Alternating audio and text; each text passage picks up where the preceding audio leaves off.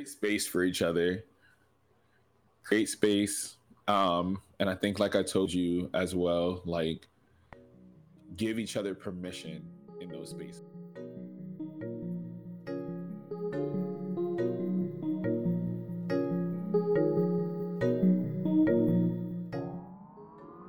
What's going on, everybody? I'm glad that you're back. We have another dope brother that you will get a chance to listen to. We have an educator, podcaster, and activist in Philly. The topics that we talked about range from black male educators, how to safe cry in front of black men, and also how black men should create spaces and allow black men to be vulnerable. Enjoy.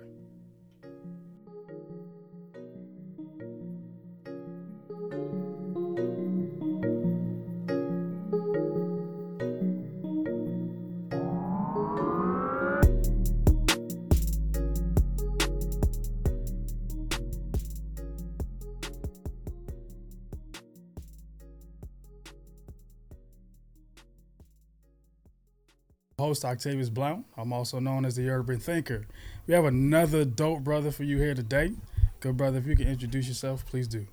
Yeah, yo, yo. Um, this is Marquise Davon, this American Negro. Keith, please don't ever call me Mark. Just don't do that. Um, but educator, podcaster, and activist here in Philly. Hey, brother, I want to appreciate you for joining. I also want to say I watch you all the time on social media. Um, I know I expressed to you on several occasions of I love the fact that you say "Hey, black man" on Instagram. Those mm-hmm. are the mm-hmm. things that I watch in the morning because it gets me uplifted. It keeps me motivated and also keeps yeah. my mental good. Because when you have another brother say, "Hey, black man, I see you, I love you, I hear you, and it's okay to make mistakes," that's why I enjoy watching it, brother. I appreciate that so much. I received that all the way for real, for real. Um, I'm always. I, t- I think I told you I'm like geeked out when people are just like, yeah, no, I'm, this really resonates with me. I'm just like, I'm so happy because sometimes you it's like, is it working? Do people see feel seen? well, again, brother, I want to thank you for joining. There's a lot of brothers that I know that you know that are in this circle um, of just mm-hmm. elevating black men's voices and also just expressing themselves in ways that just change the narrative. So I thank you again for joining this platform, mm-hmm. brother. Yeah, no, thank you. All right, we're just gonna get it started, brother. You ready? Yes. All right. What's one What's one thing you love about being a black man? Nah, um, it's our strength for real, for real. Um, like there's an internal and external strength that I believe we have as black men, and mm-hmm. everybody in the community is able to acknowledge it. I think we just sometimes struggle with tapping into like the different modes of what strength can look like. So that's definitely like my favorite thing about being a black man. Okay, and I would say that yeah. I totally agree with that because mainly mm-hmm. people only talk about the outside physical, the outside strength that black men can exude, the muscles, right. the neck, the this, the that. But it's also at the end of the day our internal strength and how we bring people in, bring people together. Mm-hmm. That's a strength as well. So I'm right. just I'm gonna just keep it honest with you. I think one thing that I love about being a black man is how quickly and how good we connect with one another on a basis of brother, I see you. Yeah.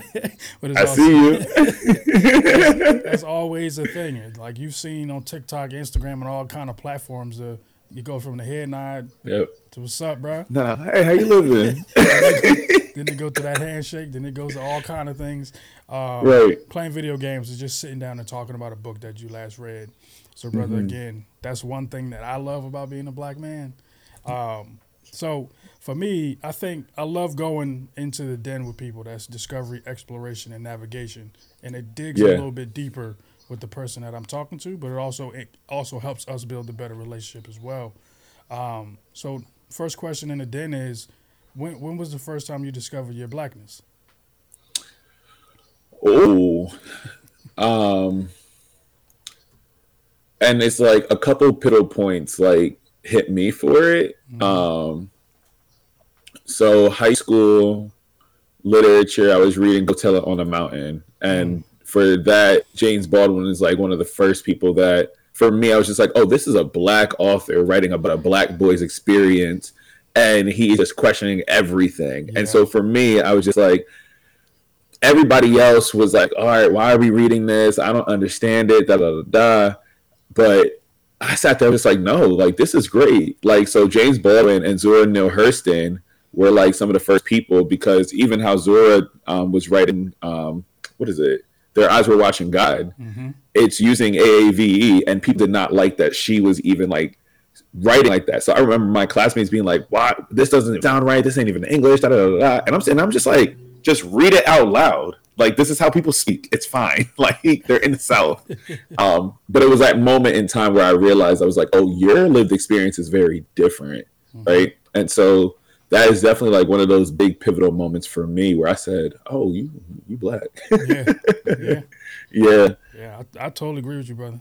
Um, mm. I think that's that's one thing that we've always, um, as black men or black people, it's always mm-hmm. that one moment. Um, there's a there's a woman at Arcadia University, my alma mater, Dr. Lowry. She's always said, "You're going to get that slap in the face." Yes, it does. and it will come in different waves. Yep different waves. I was in college when Trump was elected. I I remember it was mm-hmm. PWI, very different space. Yep. Said, oh, y'all really don't care. Got it. and I, I think that's just the experience of being a black person in the United mm-hmm. States and being a black man in the United States when you discover that you are black and then you have this moment of just like, hmm, okay, I'm feeling yep. it now. that world's gonna happen you very quickly. it's gonna go very quickly. And I think yeah. I think that's also where we discover our superpower too. Yeah. When we say, okay, I'm different in this moment, but how can I bring this different out at all times? Yeah. and I now and I love that you say that because for me it was my collegiate experience that made me realize like I wanted to like always embrace who I was. And so even getting to college, it was the work 10 times harder to get half as much and da, da, da, and I was like when I tell you I followed the book back to back. I had a job since I was 16. I got to college, I got scholarship.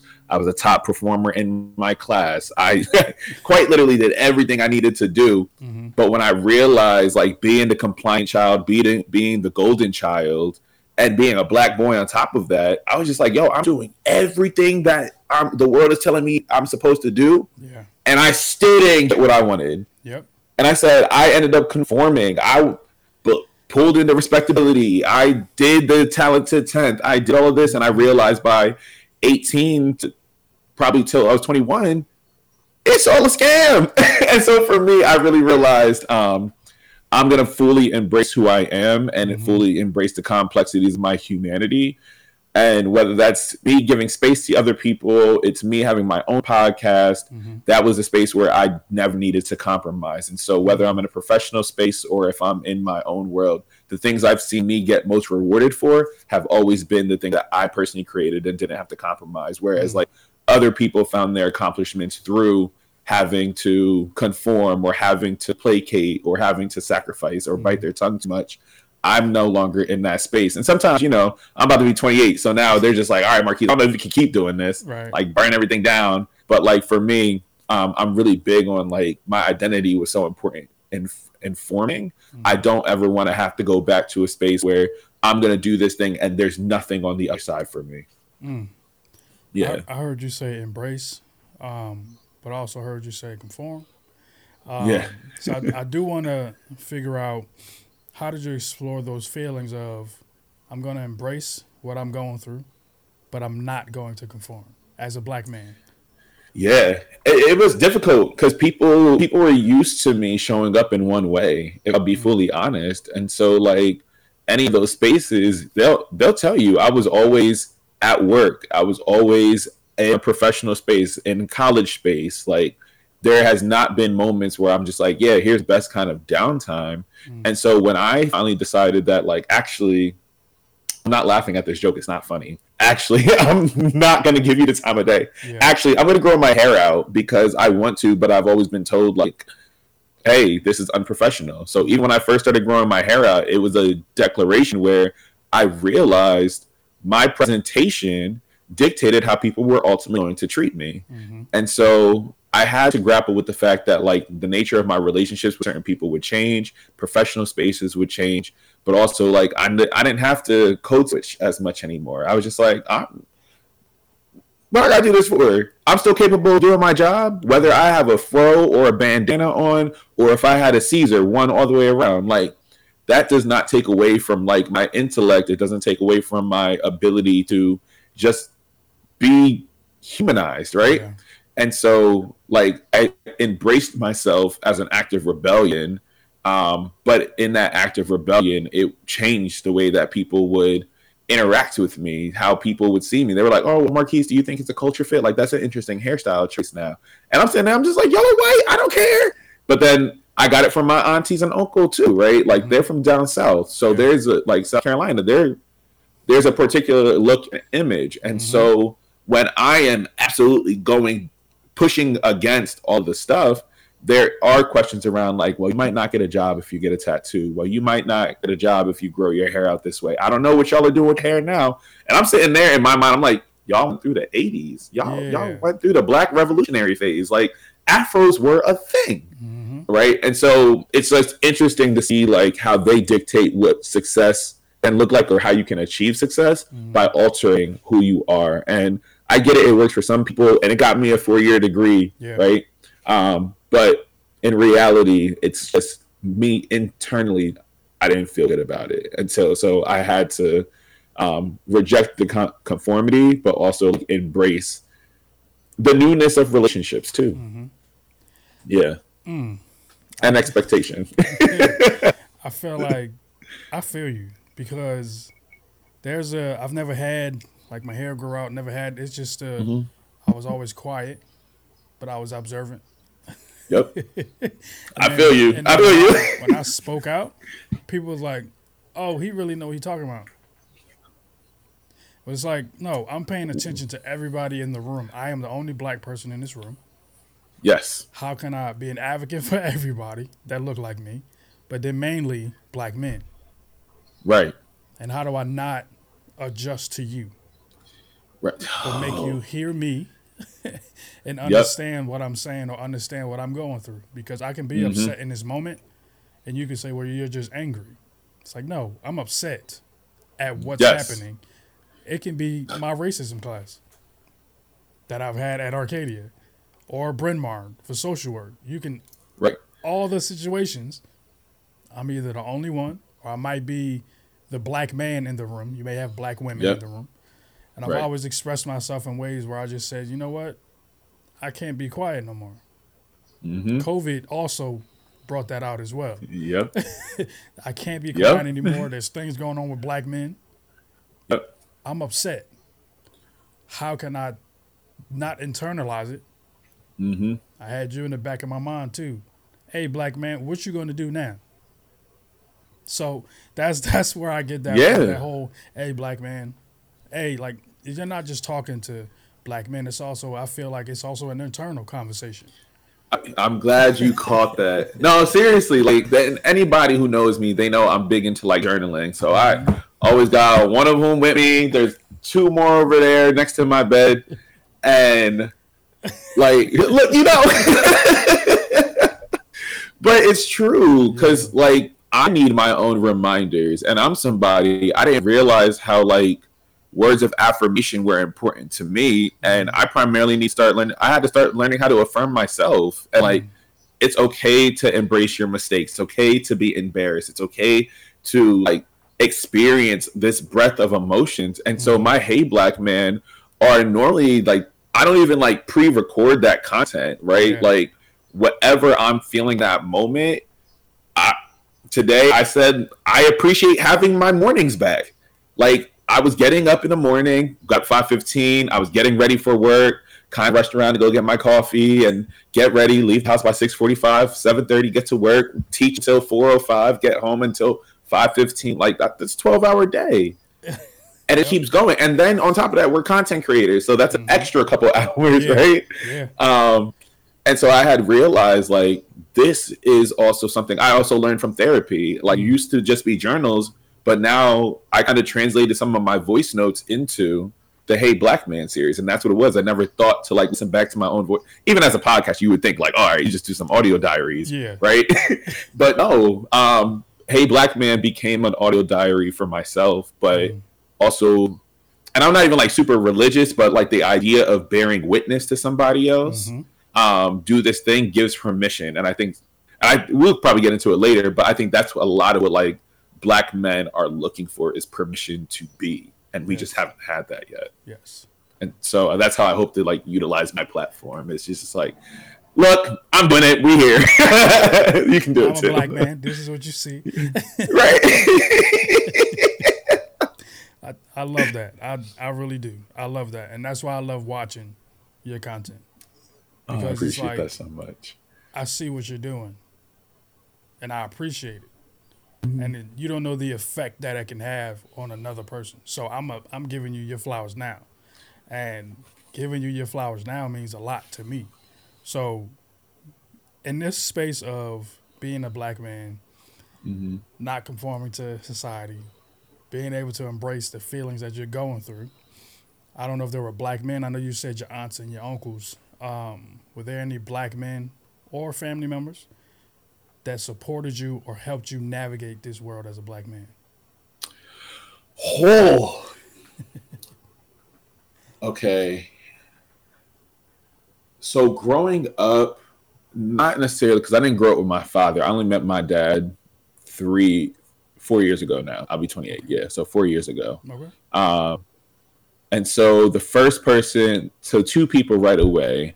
Um, my pop pop Leroy, he didn't even know he like did anything, and it's never been like it was never an intentional conversation. But like he used to take me for my summers, and we used to go fishing, and then we I would help him out around house, and so we would get up, he'd make breakfast, have his westerns on, and then we go through the routine of like cleaning up some pieces of the house, and then we go out fishing for a couple of hours, and that to me was just like the first time I've learned the value of like patience and stillness first um, and discipline. Mm. And then my coach Lenny, I played basketball. Did not love basketball. I really just want to sit there and play my cello yeah. and get back to theater. but um, I played basketball for a few years, and my coach Lenny was like amazing, right? Like he took me under his wing and he took me to the gym. I was going to the gym every other night with him. I was up in the morning practicing my free throws because you know six two in the teenage years, I was a good center. Okay, not anymore. I'm more like a point guard. But but he taught me the value of like working towards something and understanding what it means to like achieve this thing as a team. Okay. So early on, it had to be um, those two black men in particular. But later in life, it became my circle. Honestly, mm. like the black, it didn't become the older black people. It was the people that I was in school with, in college with. Um, Langston, uh, Rob, Miles, and Al, and we all just like banded together. But right away, they were people I was safe crying in front of, and mm. for us to do that was very different. But sharing like those moments of being also held accountable too, and so like their love, it wasn't something I was always used to.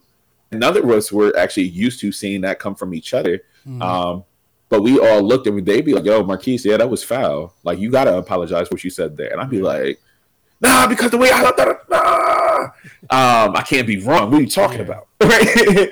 um, but they helped me embrace that, and it's still like an ongoing thing. But um, to have people my age who are going through that was the real value that came from me. Other than that, like the people I learned from were books that I've read. The autobiography of Malcolm X is the thing that like changed how I operate. I, I he's right in your background um, James Baldwin and August Wilson were the people that like I looked under I looked to when they were discussing masculinity and manhood and embracing these emotions and learning the complexities of who we are. Like I had to read to find that most times until I got to college and had my boys around me, and then early age, my pop up Leroy and Coach Lee, who were the older gentlemen. So yeah. Okay, I'm glad that you took me on that journey, brother. Yeah, I'm really glad because you showed me a different way because I didn't know that um, me reading James Baldwin, Malcolm X, um, Marcus Garvey, and all the kind of books yeah. that you can read. Yeah, that you're learning from them as well. So I thank you mm. for adding that to my oh. repertoire as well. Yeah, because you can have, and then the, the analogy with fishing. Never even thought about it like that. I just thought, yeah, these fish taking too long but it takes so long. But when I tell you, my pop pop stayed with me right on my desk. Yeah. pop pop Leroy taught me the value. and that's what and that's what I loved about um, the analogy. You said he taught you about patience. Yeah. And as black men, mentally, we have to be patient and take those steps we need to take in order to right. succeed. And I'm glad that you um, expressed the brothers that you met in college because that's mm-hmm. also another way that black men can learn from another person. And quickly, that's how I, my best friend, I was his best man in his wedding. Mm-hmm. I met him in college. Yeah, a hall meeting. Yo, it's so funny it's though, because like you realize, like college is a space where you no longer you can quite literally shed expectations of anybody you had to be growing up. Yeah. Like college was a time where I said, "Oh, I get to brace. Oh, this." you don't have an expectation of who I was for the last 18 years of my life. Mm-hmm. And I have friends I grew, I might have the same friends since middle school. Yeah. So like yep. to go to college, they saw like you, ex- you're embracing the new, but you're also able to like try things you've never tried before. You're able to explore new things, but you see so you're so vulnerable in that space. And so mm-hmm. they get to see you, whether you're doing it on purpose or not, you're sharing that vulnerable space of being new to a spot, right? Mm-hmm. And you're going to spend your next four years there. Yep. I th- yeah. I think that's one thing that I've um, always valued is my friendships because I'm a very loyal individual. When it comes mm-hmm. when it comes down to my family and my close friends, I mm-hmm. say close and I I put it, it my close friends. Those yeah. are the ones that, like you said, you safe cry in front of. Mm-hmm. Those are the ones that that see the vulnerable Octavius. They're the ones that says, Octavius, you know you you nervous, right? Like, no, I'm not. No, I can see it. Like when I was uh, when I was trying to date my wife at the point at the time, um, I told my friend I was like, bro, I'm nervous to talk to her, and I'm a talker. Like, I, right? I like to be outside, I like to do this, I like to do that, but I was nervous to talk to her because it's like I'm stepping into a space of this is an independent black woman. She's mm-hmm. very smart. Mm-hmm. She knows what she's doing. So okay, let's let's step your game up, Octavius. Let's let's figure out how we can do this and not be nervous. Right. But then I always had in the back of my mind, my uncles, the black men that always said, just be yourself. If she don't like the person that you are, that's not that may not be the person for you. Um, but she expressed that she liked who I was. Mm-hmm. I was able to hold conversations, but allow her to be quiet in some moments. Right. So, hearing you talk about being in spaces and saying, you know what, I need to safe cry in front of my homies right now, but then they also check you at the same time. Mm-hmm. Those are people that that you need to keep and hold on to, and I I, yeah, I yeah. appreciate you for saying that because that word safe cry I've never heard it before. Yeah, and I love it. It's, it's safe. it's real, yeah. and it, and it's really how like a lot of my politic rose too, right? Like I'm a love on black men, but I'm also not gonna like deny the crap that we also do as well because yeah. I don't think that's fair to like lean on one side because I know we want to overcorrect, but in mm-hmm. that space of overcorrection, there's no balance for us to be flawed, and the world doesn't allow us to be flawed and our community don't allow us to be flawed but we also don't want to actually have to deal with like oh I actually might have just caused harm yeah. right? And so it's like a weird moment of just like and i know i always got to go through it with my students. They're like miss richards i feel like you're always like this feminist dude da, da, da, i'm just like because feminism is actually trying to help us yeah. but it's just a matter of like how we employ it at yeah. times. I'm just like this allows us to rethink because it's steeped in community first and foremost. Mm-hmm. and so for me i'm just like love and community requires accountability and affirmations at the same time. And if we're not like mm. putting those things together, I just don't know if we're really able to genuinely progress because conflict is natural, but we don't know how to navigate that conflict portion mm. without us fully shut down. And that's the space where like I hope that we can get to believing like believing the best in each other yeah. and not assuming that I'm preying on your downfall. Yeah. And like just normalizing that behavior and that concept more for us. Mm-hmm. So it doesn't have to be like a failure is fatal, a mistake is fatal, a mess is fatal. This is actually just a natural part of life. You just don't have the tools to navigate it. Hey, I hope y'all listening. oh. this is dropping gems, and I think that I feel like this is a brother I never had. like I'm being, very, being very honest with you because this is how I speak to black men. Mm-hmm. And then hearing it from another black man is like, he gets it. yeah. he gets it. and I thank you. Um, So I do want to ask you because I know you said content creator, advocate, podcaster, teacher. Mm-hmm. You wear a lot of hats. You wear a lot yeah. of hats. So how do you represent your identities when you walk into a room? Do you wear all of them? Do you wear certain ones? Are you always Marquise? How do you represent yourself in, in various ways? Ah. Yeah, so for me, Marquise is always going to be at the forefront. Like even in classrooms, it's Mr. Keys. It's not Mr. Richards. I feel like that's I'm like that's a little formal for me. I don't like that.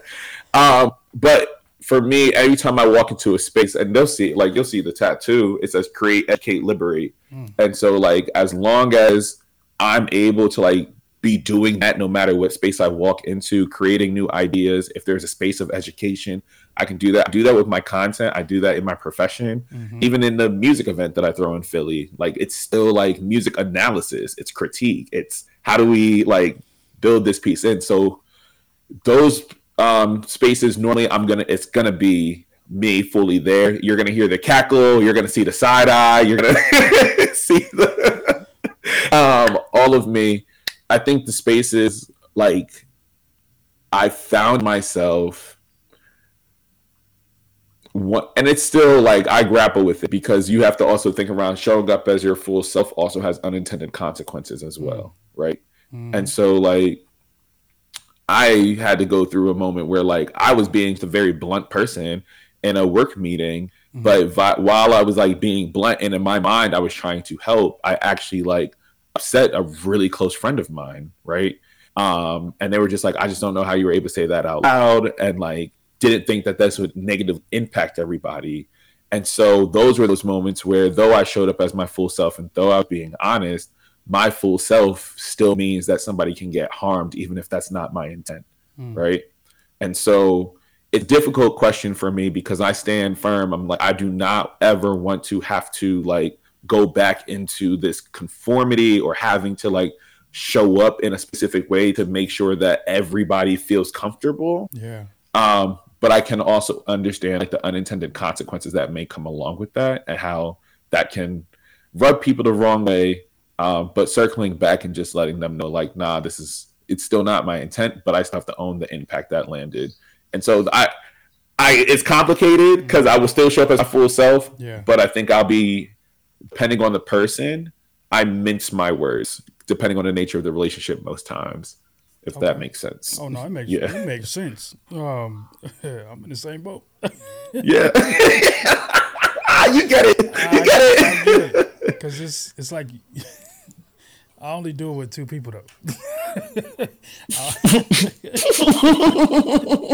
I choose my words wisely with my wife and my mom. Sometimes, yep. sometimes it's it's just I'm my mother's child.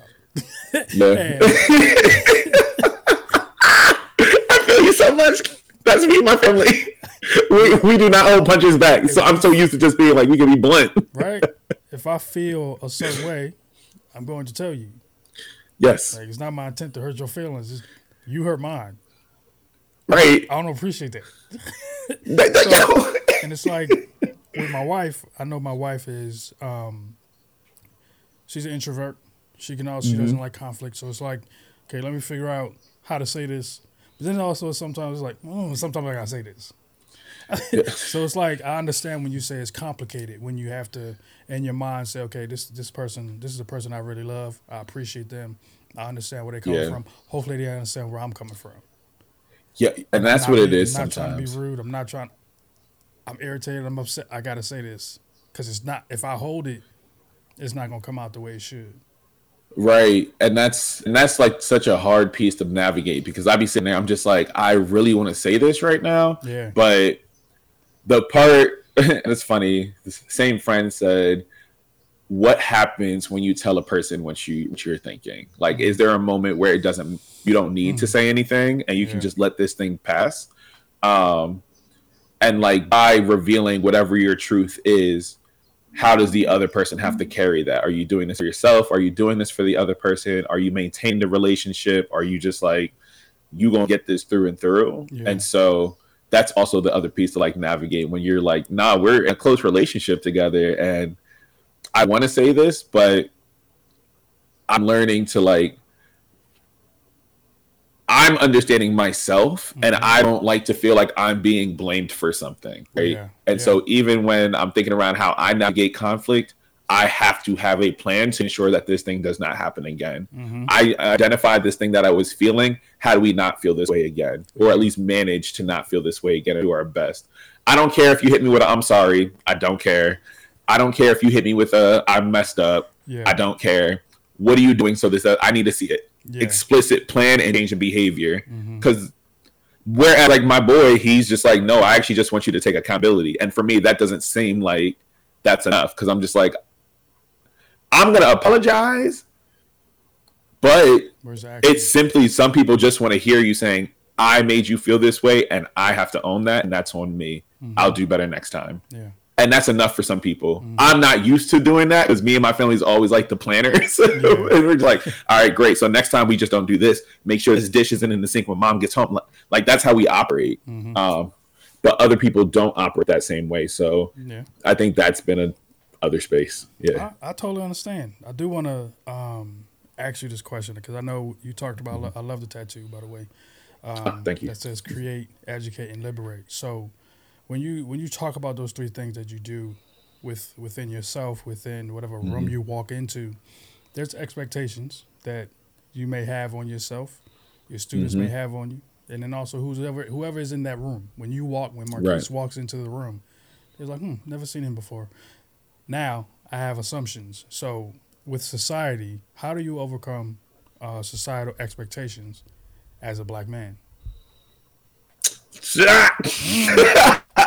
I, feel like not just in myself. I'm gonna be like I played the cello growing up. I left basketball to go do theater and dance. Right, like my hmm. existence in itself has always been just like a I don't understand. Even when my kids met me, like they're just like you know you're kind of like an Erykah Badu guy, you know, you kind of you're always like asking around like our feelings and talking around, right? And so like to them this was like new, right? Mm-hmm. And so a lot of the time like I feel like I'm also like pushing against like expectations of people being queer but masculine presenting pushes against people. They're just like, "Wait, I'm, I don't it doesn't make sense. I don't get how this works." I said mm-hmm. you just kind of like go through it. And yeah. so for me, it's really just been a space of I'm gonna indulge in the things that I love. I'm I'm a reader. I'm an avid drinker of coffee. I mm-hmm. love conversation. You see me in college. I always had a coffee and a newspaper in hand, like just keeping up with everything. Yeah. So like I've kind of always had to embrace me because I've had to do this since I stopped playing basketball. Yeah. Right. I I learned this what what I started playing basketball in fifth grade and played for five years after that. Summer league, AAU, school ball, mm. all of this. Like I was playing all the time, but I told my mom, I was like, yo, I actually don't love this. Mm. I only do this because this is my connection with you. Mm-hmm. And so for me at 14 and 15 to recognize like, I'm not doing this because I want to do it. I'm doing this because I want to connect with my mom. Yeah. But I want my mom to have the connection with me through the things that truly bring me to life. Yep. And that's dance, that's theater, that's my cello, and so I think early on, I've always kind of been like, to just take me for what I am. And it might not make sense to you, but just appreciate that it makes me happy. Hmm. I don't know if I hear a book, um, but I hear Embrace Me a lot yes. from you. But yeah. I also, I also hear a book because when you talked about um, expressing yourself in ways and you just say, I'm just me when you said embrace me, that can mean so many things. Mm-hmm. Embrace who I am, embrace what you see. But at yep. the end of the day, embrace me. Hug me, please. Hug me. Enjoy me. Yes. I think that's one thing that I've that I've heard throughout this conversation from you. Mm-hmm. Um, I love it. I love it. I appreciate because it. It's, it's a thing that black men one don't say out loud. It's something that we want. It's something that we expect, and it's something that we think about. Yeah, we get upset. So much of it. We just want to hug. That's a. I'm, they. I don't even know if I have my. I had an award as like the hugger helper or the person to go to whenever you need like a good hug. Yeah. And like they will let you know, like at my job, and I worked at an all boys high school. Mm-hmm. And so to see these boys average 20 to 22 boys every single morning before they had our class, they said, Mr. Richards, I just need a hug. Can I get a hug? The administration already knew if Mr. Richards is absent, I know, just give him a quick text. Cool, great. But they knew like kids would come to my class to get a hug before they went to their first period. Mm-hmm. And so like those are moments where when you're in a space that's hyper focused on black boys in our development to mm-hmm. see somebody who embraces you and the thing that really got me was during graduation when one of the seniors and he wasn't he was never my student right but he walked by and we just had like random conversation he was just like i just need to let you know mr richards like you telling me have a great day how you living have a great day on purpose mm. giving me a hug uplifting me like I was going through it this year, but every single morning I got that from you, and it got me through my day. And I'm a crybaby, so I was, I was oh, man, yeah. But it just for him, he needed that, mm-hmm. and we just don't realize like how much of them like need this kind of space a lot of the time. Mm-hmm. Um, or they don't know how to articulate it. And I'm big on teaching social emotional learning. Mm-hmm. I taught a black masculinity seminar for my students and so really getting them to expand what masculinity can look like getting able being able to embrace a femininity mm-hmm. um, the things we assign with femininity more so like your emotions your social interactions all of this and allowing them to just be like yeah i'm actually insecure about this stuff mm. i actually need someone who can advocate for me i have kids kids boys who experience body dysmorphia mm-hmm. but they never talk around their body image issues because there's an expectation that you should just deal with it. Yeah. And boys aren't having these issues. But I'm watching it run rampant in a school, right? Mm-hmm. Um, and so these are things I think about as I interact, as I think around like what this means to like not only embrace me, but embrace other people and meet them where they're at. I might not always have the capacity to meet you where you're at because I'm like, if you just don't get your crap together. and the other piece is like, having that patience and learning that muscle yeah. to just be like, great, I know what you're trying to articulate. Let me actually help you get there, mm. or let's walk through this together to mm. achieve what you want to go to. Mm. Yeah. Mm. yeah. I, I, know you. Mm, I know you work at um at Boys Latin, and yeah, hearing you say you work with black boys, yeah, and also seeing the content that you do, yeah, just puts it up to another. For me, it puts it up yeah. to another level because that's my pride and joy. Mm-hmm. Black men and boys. How can we yep. change the narrative, elevate them, empower them, mm-hmm. support them in expressing themselves, and engage yeah. them in ways that'll be better for them. So now right. you, you just heard the E4 model that I have, and I just got I gotta ask you this question because you work with black boys. Yeah, you may work with black men. How do you want people to perceive black men and boys in this world? Oh, I had to. nah, cause no, cause it's so it's so it's such an important question, right? Like, I want the world to see black men and black boys for the humanity, for the softness, for the gentleness, for the strength, mm-hmm. right? Because we don't get to witness that. The reason people don't want to embrace these black men and these black boys is because no one knows, no one's ever witnessed how to do it healthily. No one has ever witnessed how to do this in a way that actually is meaningful. And so we're all just like, well, so and so ain't, and that, that ain't, and that, right? But the thing is, there are moments where you're like, yeah, there is a through line of something that happened in these particular experiences that we have caused harm as black men. Mm-hmm. The other piece too is recognizing like that shouldn't be the dominant narrative either. Yeah. But we also don't know how to switch that narrative because I know I'm about to get into a quick Go ahead. walk with me. um, right but it's like right, okay. but it's like we also struggle to like meet those expectations ourselves because masculinity and manhood tells us we have to be one way because that's what gets us power. That's what keeps us protected. That's what keeps us safe. And so having to navigate walking, I live in North Philly having to navigate in North Philly, it's very different because they have a very different lived experience. But this is the lived experience that keeps them surviving a day later, another day, another day, another day. And it might not be the ways that we deem as socially acceptable all the time, but it is something to say around like you have to navigate masculinity in a very different way than I do. Mm-hmm. Right? I'm an educator. That's already a disruption because I'm in a job that requires me to be nurturing. Yeah. right? Yeah. That nurturing is not assigned to man, masculinity. Um, so you look at it like that. Um, but for us, the same thing that we want to hold on to, the patriarchy, this idea of masculinity, is the same thing that protects us, yet kills us at the same time. There's a reason we're committing suicide at higher rates than everybody mm-hmm. else. There's a reason that when you get to end of life, a lot of nurses are saying black men are by themselves. Mm-hmm. Men are by themselves on their deathbeds. Yeah. Like there's no community around them. And that to me is like one of my biggest fears. I don't I said I don't want to die alone. Mm. right? Getting to end of life and realizing like my I clung on to masculinity so much that it pushed so many people away. Mm. Or at least this one version of masculinity pushed so many people away because yeah. I was told that. And so I'm not willing to embrace this because I don't want to be seen as weak other people don't know how to handle me if I am to start crying or if I am to say, yo, you hurt me mm-hmm. without them reacting in a way that forces me to go back into a shell and be like, this is why I don't express my feelings. Y'all just weaponize it against me.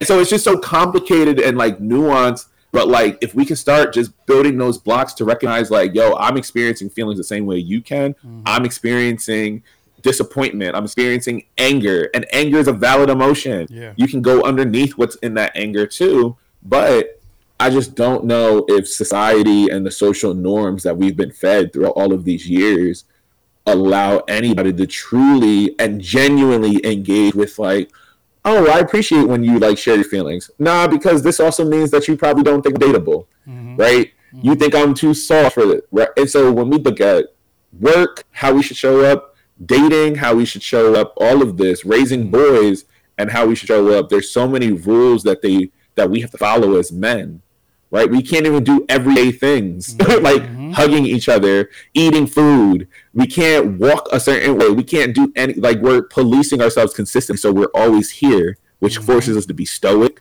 which forces us to be by ourselves, which means we don't embrace community. Um, and ultimately we're angry and we misplace our anger to everybody else because you said I have to be this way in order to be successful, but I'm still miserable. Yes. Stop selling me a lie. Mm. So I do hope that the world understands that black men, well, I want for black men, do not embrace that lie of what manhood is supposed to look like.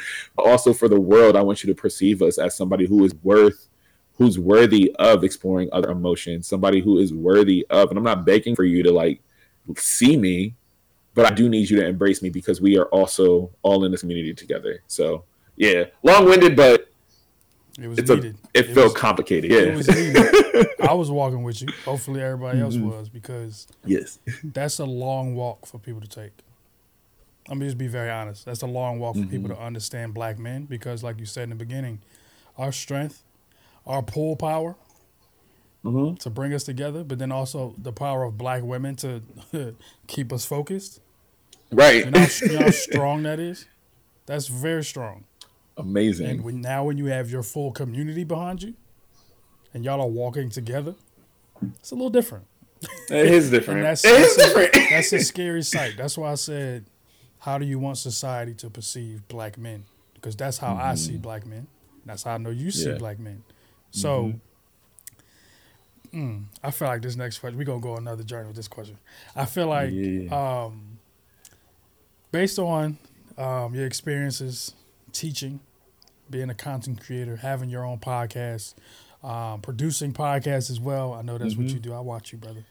and then I appreciate you. I appreciate just you. being a black man in general. Um, what's one thing you think black men can do to grow together? Oh, one thing black men can do to grow together.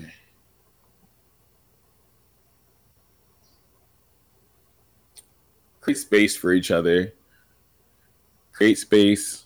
Um, and I think, like I told you as well, like give each other permission in those spaces to simply be.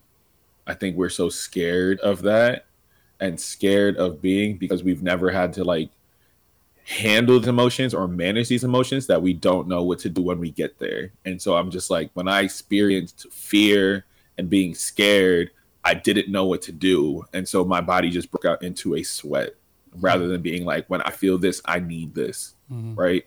Um, and so I think that's what it is. Find spaces or create those spaces with your, even if it's like two or three of your boys, create those spaces, create those norms. Because once you start doing that with your boys, it'll just show up in your every single day life. It becomes second nature. That's your muscle memory. Other people want to model it after you. And so, like, I think once again, as long as we keep bearing witness to our fullness of our humanity, we're going to be so much better for it. Mm. I've said this to other brothers. I'm quiet whenever I ask that question.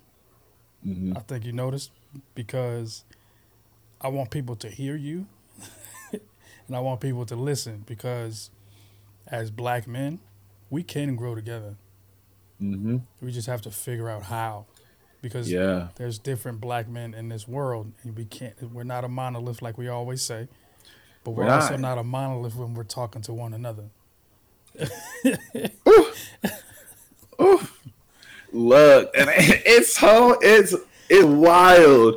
When I, I tell you the craziest part of college was really understand. This is the first time I'm meeting like middle and upper class black people for the first time, mm. and I've never ex- experienced that before. I'm originally from Reading, PA, mm-hmm. um, and so to like see that difference of like lived experience. I'm looking at my woman. I'm just like, you're sitting there complaining. You got a whole freaking driveway, a separate house, three floor. Like, what are you complaining about? That mean you money. What What are you complaining about? Right? Mm-hmm. But their set of problems are just different. Do I still not care as much sometimes when like people who have like resources be complaining? I'd be like, all right, shut up. All right.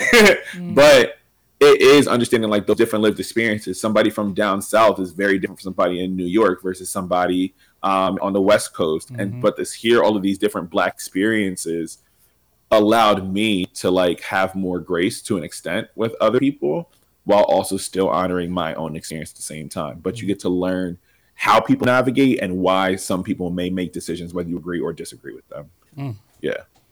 I'm a mm, okay. We can move on because no, nah, because I I want people to I want people the experience that I'm getting right now, and the experience yeah. that I have while I'm on social media watching your content. I want people to know more about you, um, and this oh, is a space for you. Um, I'm just gonna elevate you now. Elevate your work. Elevate yourself. Anything that you got going on. This is time for you to do it, brother. Look, you don't gotta tell me twice.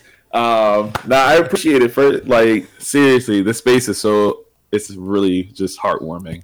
Um, but yeah, so you can listen to my podcast, This American Negro. That's everywhere. It's my way to bridge academia and the hood. So I'll take complex topics, essays, but connect it to a pop culture movement moment or like just chill out with it just so everybody so the people on the stoop but also academia can all like have this information together um, so that's this american negro. That's the audio podcast.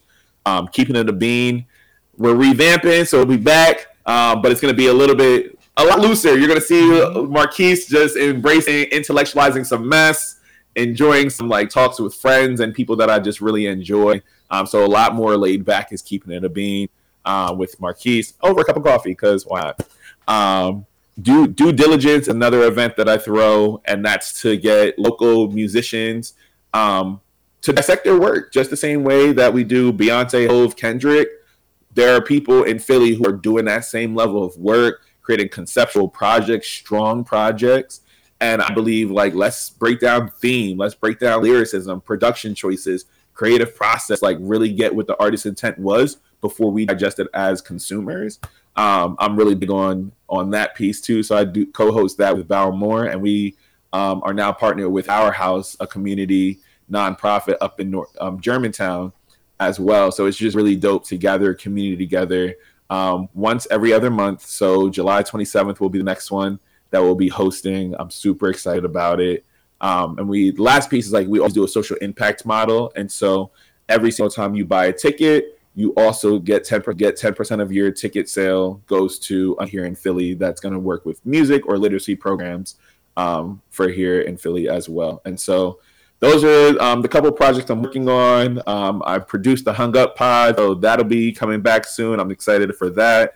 Um, yeah, and then just be on the lookout when these mugs drop again. So, where can uh, people follow you? Instagram, Twitter. Uh, where, where can we catch you at? Ooh, Instagram, Twitter, TikTok. I am a man of the Twitter streets, though. So Marquise Davon, that's M A R Q U I S E D A V O N. Um, catch me there every single day, every single morning, greeting our people. hey, brother, I want to thank you for joining us. I want to say, brother, I love you. I appreciate you. I love your voice. I love the fact that you're working with black boys and building up the next generation because we need mm-hmm. more black male educators. Let me just throw that out there. You heard that? I heard that. Get more of us. Um, hashtag we need more. Um, okay. Again, I want to thank you for being on this platform, for sharing your story. Um, if, if, y'all got some things to plug too, I'm not gonna sit here and not plug some stuff. Um, okay. So you can check out my website, octaviusblount.com. We have a lot of things going up. Urban Thinker uh, Audio Network. We also have two podcasts. We have the Middle Brother podcast. We have the Black Man Express show. We also have the OB Shop. The OB Shop merch that we have right here. Black Boys Deserve to Be Loved right here. Oh, we have merch all over the place now. Um, so if you want to get it, you gotta get it now.